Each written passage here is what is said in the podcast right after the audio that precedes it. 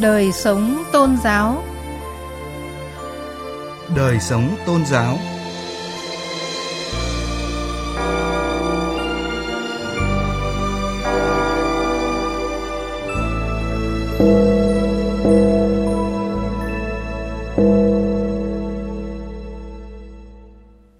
Xin kính chào quý vị và các bạn.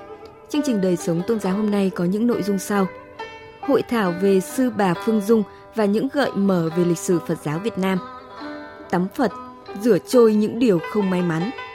Gia Cát, nét nhân văn lớn nhất của đạo hồi. Mời quý vị và các bạn cùng nghe.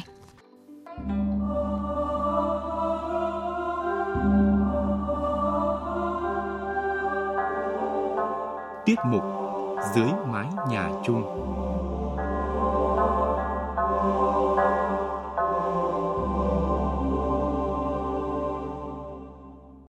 Thưa quý vị và các bạn, mới đây Ủy ban dân huyện Thanh Trì, thành phố Hà Nội phối hợp với Hội đồng trị sự Giáo hội Phật giáo Việt Nam, Viện Nghiên cứu Tôn giáo, Viện Hàn lâm Khoa học Xã hội Việt Nam, Ban Tôn giáo thành phố Hà Nội tổ chức hội thảo khoa học Sư bà Phương Dung với đạo Pháp và dân tộc nhằm khẳng định thêm cơ sở khoa học công nhận Sư bà Phương Dung là danh nhân Phật giáo tiêu biểu của thủ đô Hà Nội. Phóng viên Thu Thùy phản ánh. Sư bà Phương Dung là một nữ tướng thời Hai Bà Trưng đã cùng hai bà lập nhiều chiến công. Sau khi quân của hai bà bị Tô Định đánh bại, công chúa đã về tu tập tại Yên Phú, xã Liên Ninh, Thanh Trì, Hà Nội và hiện đang được thờ phụng tại chùa Yên Phú, cụm di tích đình, đền Yên Phú. Lăng mộ vẫn còn tại khu Đồng Lăng, cách chùa Yên Phú 300 mét các triều đại phong kiến Việt Nam từ Lê Trung Hưng đến Triều Nguyễn đã nhiều lần phong tặng sư bà các sắc phong để tôn vinh, ghi nhận những công lao to lớn của sư bà đối với dân tộc. Trên cơ sở nghiên cứu sâu tài liệu thần tích, giáo sư Đinh Khắc Thuân đã nhận định cốt lõi là có một nhân vật lịch sử bằng xương bằng thịt. Đó là bà Phương Dung, nữ tướng của hai bà Trưng có công đánh đuổi quân xâm lược Tô Định, thu phục đất nước bà còn có công giúp dân trị thủy chống lụt. Ông Vũ Việt Anh, Phó Chủ tịch Trung ương Hội Giáo dục chăm sóc sức khỏe cộng đồng Việt Nam cũng đánh giá Sư bà Phương Dung là hình tượng một vị ni sư tiêu biểu của Phật giáo Việt Nam, gắn bó lâu đời với tâm thức người dân. Phụ nữ Việt Nam đã tạo nên giá trị cao đẹp suốt tiến trình lịch sử. Nhưng nói đến sư bà Phương Dung, chúng ta có thể nói rộng hơn, đó là người phụ nữ Việt Nam tuổi còn son sắc nhưng với tình yêu thương đất nước nồng nàn, với tinh thần đạo pháp với dân tộc, xuất thân từ tinh thần của đạo Phật cứu giúp chúng sinh trước tình cảnh nước nhà giặc đô hộ lầm than. Ni sư Phương Dung góp sức mình vào công cuộc bảo vệ đất nước từ thuở đầu dựng nước của dân tộc không dừng lại ở sự tích và hành trạng của sư bà Phương Dung, một phần của văn hóa lịch sử dân tộc, lịch sử Phật giáo Việt Nam cũng được các nhà nghiên cứu tiếp tục làm rõ. Giáo sư sử gia Lê Mạnh Thát khẳng định triều đại Hùng Vương là triều đại có thật và cũng trong thời đại này, Phật giáo đã du nhập vào Việt Nam và trở thành một yếu tố quan trọng tạo nên sức mạnh của người Việt chống lại sự xâm lược của phong kiến phương Bắc sau này. Còn giáo sư tiến sĩ khoa học Vũ Minh Giang khẳng định vượt lên trên tất cả không phụ thuộc vào chuyện Phật giáo có trước hay có sau công nguyên. Hai điều sau đây là chúng ta cần được khẳng định. Một là sư bà được Phật giáo thừa nhận, được nhân dân địa phương thừa nhận là một cái giá trị cao nhất bởi vì văn hóa và lịch sử là thuộc về nhân dân. Thứ hai, Phật giáo thừa nhận tôn xưng rồi tôn vinh người phụ nữ đã có công với khởi nghĩa hai bà trưng đấy. Khẳng định là phật giáo có cái vai trò rất lớn trong động viên nhân dân tham gia giải phóng dân tộc. Nó dẫn tới một cái hệ luận cho đến thời điểm này, chúng ta có đủ căn cứ, đủ các cái nhân tố quan trọng đấy để tôn vinh sư bà phương dung, đồng thời phát huy những cái giá trị của cái ngôi chùa mà đã thờ bà phương dung đây là cơ sở để Giáo hội Phật giáo Việt Nam có thêm được những tư liệu quý giá để tô bồi vào những trang sử vẻ vang của Phật giáo Việt Nam hơn 2.000 năm lịch sử, đánh giá một cách khách quan về Phật giáo Việt Nam thời kỳ đầu công nguyên, góp phần quan trọng trong hoạt động nghiên cứu sự ra đời của ni giới trong mạng mạch Phật giáo Việt Nam trong suốt chiều dài lịch sử của dân tộc. Bà Phạm Bảo Khánh, Phó Ban Tôn giáo thành phố Hà Nội cho rằng sự tích hành trạng của sư bà Phương Dung rất là tiêu biểu cho cái sự hỗn dung giữa tín ngưỡng dân gian Việt Nam với tinh thần của Phật giáo và với một cái truyền thống yêu nước của người Việt. Với cái sự tôn vinh sư bà Phương Dung từ hội thảo này, các cơ quan quản lý nhà nước, giáo hội Phật giáo Việt Nam sẽ nhìn nhận để có thể phát triển tinh thần nhập thế, tinh thần yêu nước của Phật giáo Việt Nam đồng hành cùng dân tộc. Ngày 18 tháng 9 năm 2020, Ủy ban nhân dân thành phố Hà Nội đã có công văn 8055 gửi Sở Văn hóa Thể thao về việc công nhận sư bà Phương Dung là danh nhân Phật giáo tiêu biểu thủ đô và xây dựng tôn tạo lăng mộ sư bà Phương Dung.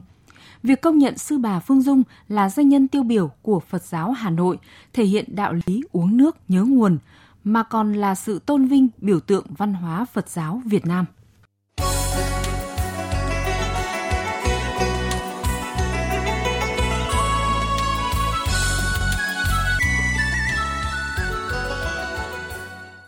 Quý vị và các bạn đang nghe chương trình Đời sống tôn giáo của Đài Tiếng Nói Việt Nam. Xin chuyển sang một nội dung khác. Thưa quý vị, theo lịch Phật giáo Nam Tông Khmer, hôm nay là ngày cuối cùng trong 3 ngày Tết Chunam Thmei và ngày này các Phật tử tập trung tại chùa tiến hành nghi thức tắm Phật.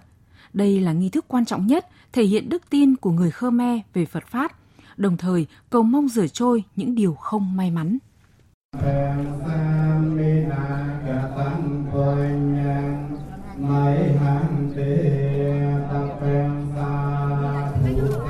Chính điện chùa Khmer ở làng văn hóa các dân tộc Việt Nam Đồng Mô Sơn Tây Hà Nội. Đại đức Thích Kim Tuệ, trụ trì chùa đang cùng với các Phật tử tụng kinh chuẩn bị cho nghi thức tắm Phật. Sau khi làm lễ Tam Bảo, Đại đức Thích Kim Tuệ múc nước thơm tưới lên đầu, vai và tay tượng Thích Ca. Sau đó ông cầm hoa champa làm động tác như lau chùi tượng Phật. Ông Châu Ôn ở tỉnh Sóc Trăng nói rằng đây chính là nghi thức tắm tượng Phật, nghi thức quan trọng nhất trong ngày Tết cuối cùng. Tắm rửa để cho nó sạch sẽ, tức là thì dơ bẩn này nọ đó để là nếu mình có cái tội lỗi có việc làm gì mà sai trái trong năm vừa rồi đấy à cái đó là cũng xin tha tội lỗi đó mấy cái tội lỗi đó mình có làm gì đó à, cho nó sạch sẽ hết đi coi như là thoát tội thôi sau đó mình mới hồi hướng xin là cầu chúc là được mình bình an vô sự trong năm mới. Sau nghi thức tắm tượng Phật, lần lượt những người cao tuổi, các vị chức sắc, rồi đến bà con Phật tử làm nghi thức tắm Phật. Có người tắm Phật xong còn múc nước thơm vẩy lên người. Như anh Thạch Hải Vinh ở tỉnh Sóc Trăng thì uống hẳn một chén nước thơm. Uống này cho mạnh khỏe mạnh giỏi, năm mới cho nó sung túc, xui xẻo rồi đi ra hết. Theo Đại Đức Thích Kim Tuệ, tắm Phật là nghi thức quan trọng, thể hiện đức tin của người Khmer về Phật Pháp, đồng thời cầu mong sự bình an đến với bản thân và gia đình trong năm mới. Cái lễ tắm tượng Phật này rất quan trọng.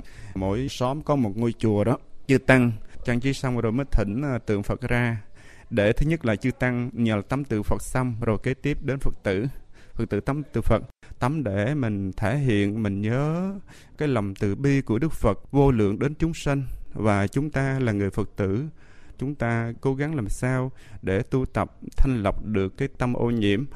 Tắm tượng Phật xong rồi, thường thường là những à, Phật tử đó, người ta có lúa hay là có gạo hay là có bánh ta đem đến chùa, xong rồi mới người ta dân cúng đến nhà chùa đó. Cũng có tình tài dân đến nhà chùa nhà chùa làm cái lễ, gọi là lễ băng sco thứ nhất là để cho những thí chủ, anh ta được bố thí hay là anh ta được cúng dường. Đến chư tăng xong đó, cái phước báo đó anh ta có thể chia sẻ hay là hồi hướng đến thân bằng quyến thuộc đã quá vãng. Sau nghi thức tắm Phật, các vị sư sãi trong chùa sẽ thực hiện nghi thức tắm hoặc rửa tay chân cho sư trụ trì, người có công truyền đạo, dạy chữ và dạy kinh Phật cho họ.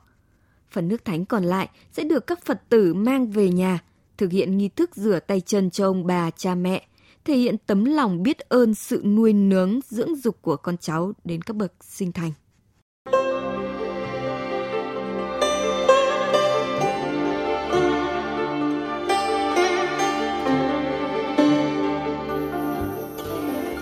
Tiết mục Lắng nghe và suy ngẫm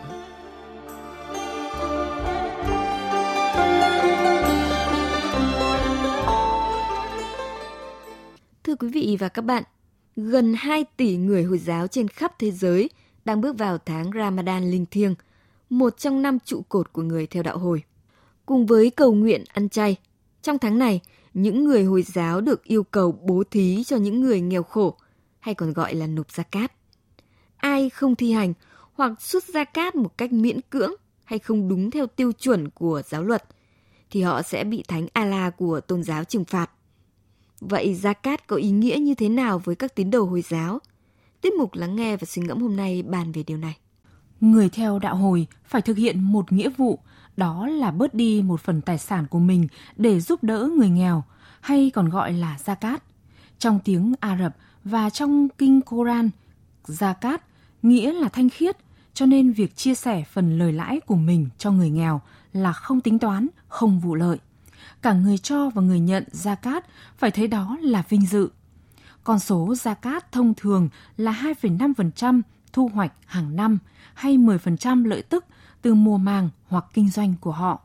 Những ai vui vẻ thi hành bổn phận này sẽ gặt hái được nhiều điều tốt lành và phước lộc qua lời phán của Allah.